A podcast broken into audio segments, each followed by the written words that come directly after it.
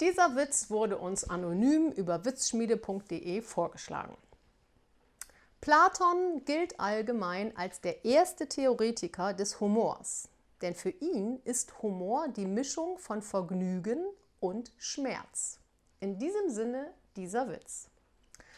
Ein Mann erleidet einen wirklich schlimmen Autounfall.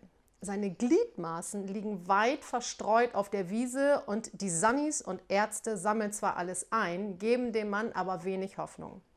Doch dank der modernen Chirurgie schaffen sie es, ihn wieder zusammenzuflicken. Die erste Visite nach dem Koma. Alle operierenden Ärzte tragen mit stolz geschwellter Brust vor, was sie alles taten. Der Chefchirurg beugt sich vor und sagt leise zum Mann, wir haben sogar ihren Penis wieder zusammengeflickt. Da steht wieder drauf, Gruß Olja, sicher eine russische Dame.